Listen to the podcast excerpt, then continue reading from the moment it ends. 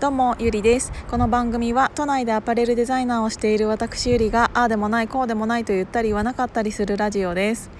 えーと皆さんお疲れ様でした。ちょっともうお疲れ様もちょっとあの噛んでしまいそうな感じなんですけどなぜかというとあんまり水分取れなくて。あの今日は15時から、えーと、搬入だったので、えーと、1時に家に晩迎えに来ていただいて本当にね勝重君本当にありがとうございました。ちょっとねありがとうばっかり言ってるとまたちょっとクレームが入るヒマラヤになってしまうのであの本当にありがとうは、うんと、ちょっと少なめにしたいと思うんですけど、えーと、ファッションショーファッションショーというか、うんと私のブランドのリピっていうブランドを今年の8月に立ち上げたんですけど、えーと、せっかくだからと思ってサロンメンバーさんのお店でうーんファッションショーをさせていただくことになりまして今日はため池さんのの徒歩3分のところにあるコーテシーっていうところでファッションショーをさせていただきました。で、えーと、こんなコロナの中、えーと、70人近くの方が集まってくださってで、えーとそこで、うんと、VR の渡辺さんが、うんと、YouTube ライブもしていただけるっていうお話だったので、うんと、今日ねその YouTube の URL を、うんと、オープンしたのが、えー、と20分前とかだったのかな。でそれをみんなで配信し始めたのが、えー、と20時の15分前だから7時45分ぐらいだったんだけどそれでもね、えー、と YouTube ライブ VR で、えー、と見ていただいてた方っていうのが70人近くいらっしゃったっていうことですごいよねもうだから全部で140人ぐらいのあの会場と合わせると140人ぐらいの方が、えー、とショーを見ていただいたっていうことだったので本当にありがとうございました。で川口智恵ちゃんも、えーと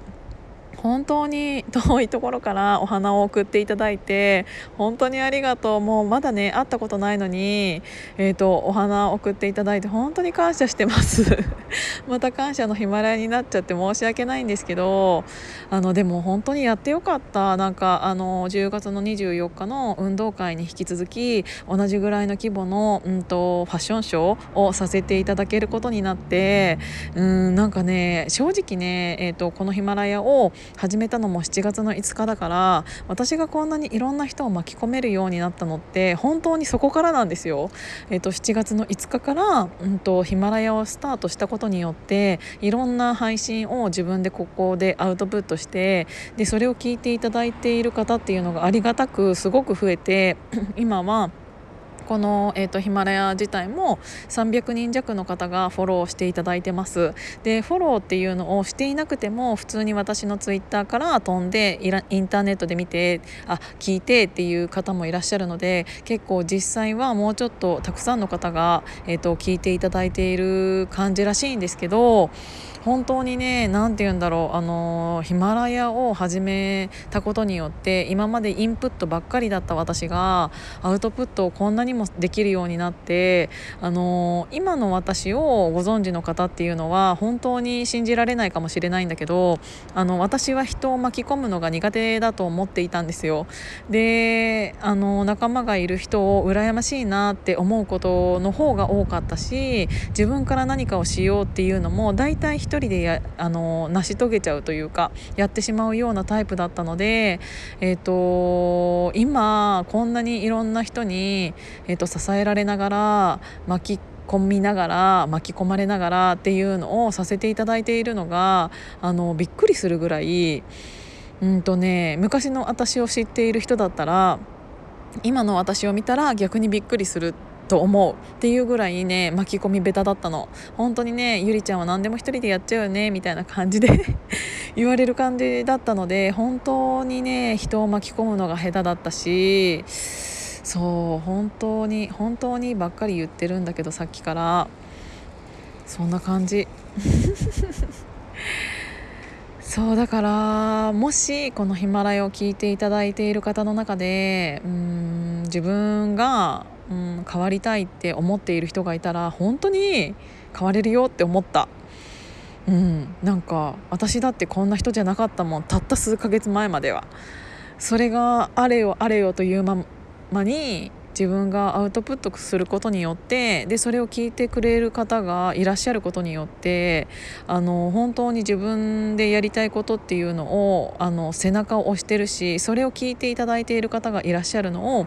なんか「えヒマヒマラヤ聞いてるよ」とか言ってあのそういうのを言ってくださる方っていうのが本当に増えてで聞いてるよって言われると私がここでアウトプットした内容をやっぱやらなきゃって思うじゃないですか。ファッションショーも思いついたのが、えー、と10月に入ってからだと思うの。だからあのやりたいってなって、えーと、それを本当にやるまで1ヶ月半？だから10月だからうんと1ヶ月半2ヶ月弱かに、えーと、始めるって言って本当に始めてっていうのができたのも、と、私がこれを喋ってそれを聞いてくださっている人がいてそういう人たちの応援みたいなんがあってあの言ったからにはやらないとっていうのが本当に大きいしいい意味でプレッシャーになっているから。あのこうやって一つ一つ、えーと成し遂げられているのかなっていうのを